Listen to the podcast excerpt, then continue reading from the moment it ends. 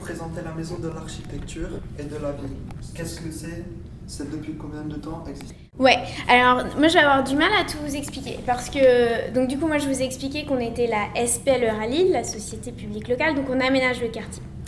La maison de l'architecture et de la ville, la MAV, c'est euh, une structure qui est donc située dans ce quartier-là, euh, qui nous, à la SPL, elle nous permet d'avoir un petit endroit où on peut présenter les projets qu'on mène. Et vous voyez qu'il y a aussi une partie d'exposition. Là, par exemple, en ce moment, il y a une exposition sur euh, comment les maisons, enfin, c'est quoi l'architecture des maisons japonaises, parce qu'elles ont des architectures assez exceptionnelles par rapport à nos maisons qui sont très codées et qui se ressemblent beaucoup. Donc là, c'est une exposition qui est là-dessus. Vous voyez qu'il y a aussi des bureaux, parce qu'il y a l'ordre des architectes qui est aussi euh, ici à la Maison de l'Architecture et de la Ville. Et puis, il y a euh, une grande salle où on peut faire des réunions, mais aussi il y a des ateliers qui sont faits autour de l'architecture pour les enfants. Il y en a le mercredi, il y en a le week-end. Donc en fait, l'idée de la Maison de l'Architecture et de la Ville, c'est d'être un lieu où on peut parler de l'architecture, on peut parler de l'urbanisme, et on essaie que ce soit euh, plutôt fait pour, alors nous on appelle ça le grand public, en gros, ça veut dire des gens qui ne savent pas ce que c'est forcément l'architecture, ou qui ne savent pas forcément ce que c'est l'urbanisme, mais bah, ça peut les intéresser d'avoir des infos là-dessus, de voir une expo euh, sur l'architecture, d'avoir une maquette du quartier, d'avoir des ateliers autour de ça. Des fois, il y a aussi des conférences. Du coup, un aménageur, il s'occupe de euh, travailler avec les hommes politiques qui, eux, ont des grandes visions de ce qu'ils veulent faire de leur ville et puis il travaille aussi bah, avec les habitants, avec les architectes qui savent dessiner les bâtiments, avec les promoteurs, qui sont ceux qui souvent euh, mettent l'argent pour financer les projets. Il travaille aussi avec des urbanistes, qui sont ceux qui pensent le projet mais dans son ensemble, pas un petit bout et un petit bout comme les architectes qui font chacun un bâtiment, mais l'urbaniste ou l'aménageur, il pense vraiment le territoire dans tout son ensemble. Euh, on travaille aussi euh, avec des experts qui nous apportent leur expertise sur l'environnement, sur la géologie, sur le sol, euh, sur les mobilités, sur plein d'aspects différents qui font la ville. Et puis donc on se lance dans un projet et après petit à petit on va accompagner, donc on va dessiner le projet et puis après petit à petit on va choisir les architectes, les gens avec qui on va travailler et puis on va commencer à donner forme au projet. Donc ça c'est la période des travaux, donc on suit les travaux. Et petit à petit, après des nombreuses années, parce qu'un projet urbain ça dure très longtemps, et eh ben, euh, on arrive au quartier construit à la fin. Jouez-vous un rôle dans ce projet? Alors, vous parlez de quel projet du coup? On peut parler de Rallye, si c'est Rallye qui vous intéresse. Alors du coup, je vais le faire un peu autour de la maquette. Est-ce que vous reconnaissez où on est dans cette maquette? Et est-ce qu'il y a des choses qui vous paraissent bizarres sur cette maquette? Alors on est où? Par ici Oui, ici. Voilà, on est situé sous le pont, qu'on appelle le viaduc Le Corbusier. Donc vous voyez, le pont, il est là. Donc ici, vous avez le centre commercial Euralille. Ici, la gare. Non, la gare, la vieille gare, la gare Lille-Flandre, celle avec la façade du 19e siècle. Et là, la gare. La gare Lille-Europe, qui est la gare moderne. En fait, l'idée, on était dans les années 90, donc c'était il y a 25 ans. On a installé une ligne TGV qui est passée là, et dessus on a fait une gare moderne. Du coup, il y avait l'ancienne gare qui était là, il y avait la gare moderne qui était là, et entre les deux, on a construit le centre commercial. Et puis, on a aussi fait un quartier d'affaires. Alors, comment est-ce qu'on reconnaît que Ralil, c'est un quartier d'affaires?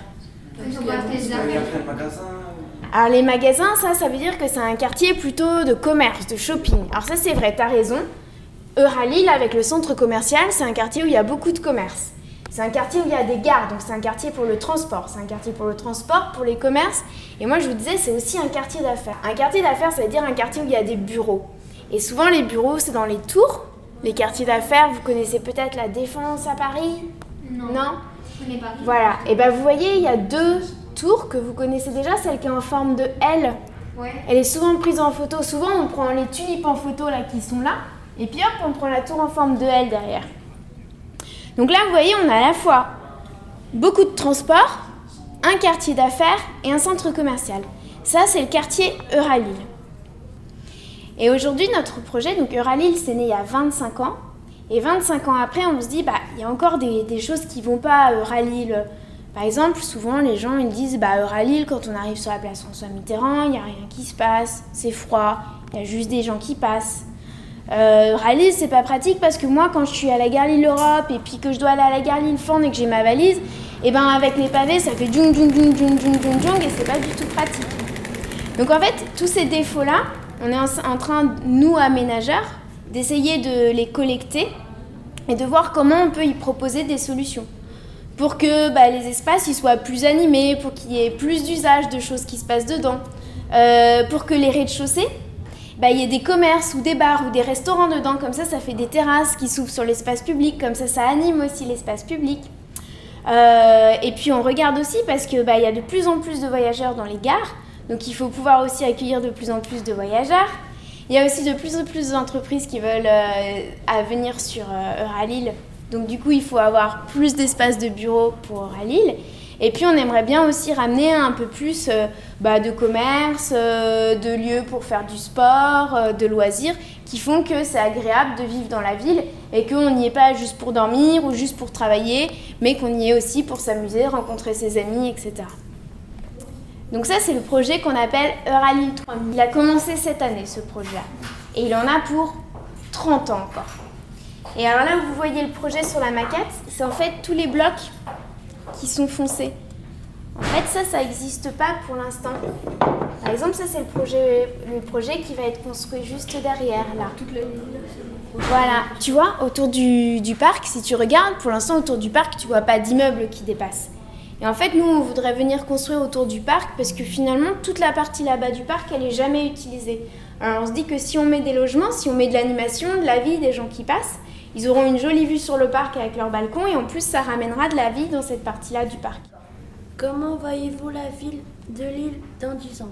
Bah, alors ça va être très subjectif. Par exemple, je vais commencer par parler d'un problème qui est la voiture.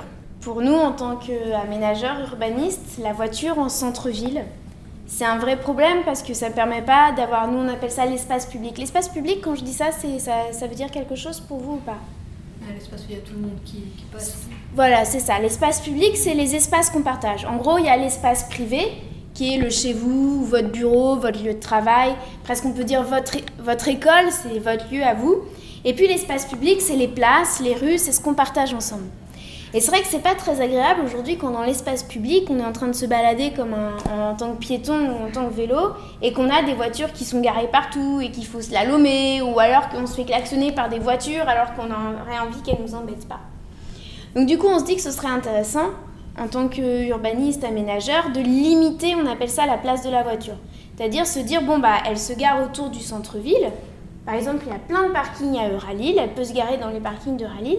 Mais après, les gens, ils prennent le vélo ou ils prennent, euh, ou ils prennent leur, leur pied pour aller explorer le centre-ville. Après, ça pose des questions. Il y a souvent, par exemple, euh, des, des, personnes âgées qui disent Ben oui, mais moi, alors, euh, comment je fais pour aller jusqu'à chez moi C'est pas pratique, j'ai pas de moyens de locomotion. Après, il y a aussi les parents qui ont plein d'enfants à emmener à l'école le matin et c'est quand même plus facile de prendre la voiture.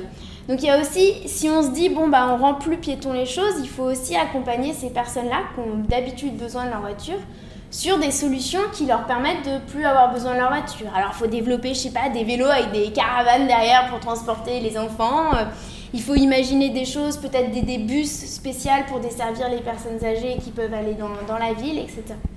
Mais la mobilité, enfin, et vu que vous en parlez, c'est un enjeu très important parce que derrière, ça veut dire qu'on fait respirer les villes, aussi bien en termes de pollution, de gaz d'échappement et tout ça, mais aussi en termes de libération de l'espace public. C'est génial de pouvoir faire un parc, de pouvoir avoir une place où les enfants ils peuvent courir, où on peut jouer au foot parce qu'il n'y a pas de voitures qui vont venir en plein milieu. Mais vous voyez, la ville, c'est assez complexe à faire parce que c'est plein d'enjeux différents qu'on gère. Un autre enjeu que je trouve assez, assez beau aussi, c'est euh, c'est la mixité. Alors la mixité fonctionnelle, ça veut dire rien du tout pour Mixité, ça veut dire mélanger. Et fonctionnel, ça veut dire les fonctions. Mélanger les fonctions. Ça veut dire que par exemple, bah, au sein de cette grande tour, bah, il y aura des bureaux. Ok. Mais est-ce qu'on ne peut pas imaginer qu'en rez-de-chaussée, euh, il y a une salle de sport et puis qu'en haut, il y a peut-être un restaurant panoramique parce que ça fait une belle vue sur la ville? C'est Comment est-ce que du coup on va créer des lieux qui sont plus juste un bureau ou un immeuble de logement ou euh, un truc comme ça et un truc comme ça, mais des lieux qu'on appelle hybrides, en fait mélangés, où il y a plusieurs activités à l'intérieur et que toutes ces activités peuvent dialoguer entre elles. Par exemple, euh, vous rentrez chez vous et puis il y a deux immeubles il y a deux étages de bureaux en dessous et puis au-dessus il y a la salle de sport euh, où vous pouvez faire du sport euh, avec le pote de l'appartement d'à côté. Où du coup ça mélange aussi et ça donne plus de vie. Et après, je pense que le dernier point, ce serait vraiment imaginer, mais c'est lié au premier, c'est-à-dire une fois qu'on a libéré ces espaces publics de la voiture, c'est comment est-ce qu'on imagine les ouvrir à plein d'usages différents éventuellement euh, un concert et puis une autre fois bah, justement au match de foot et puis euh, la fois d'après euh, bah, éventuellement un spectacle de rue et puis comment les habitants aussi peuvent sortir des tables et faire un pique-nique ensemble enfin quelque chose de comment ces espaces qui sont en commun bah, on les utilise tous ensemble mais aussi on les respecte tous ensemble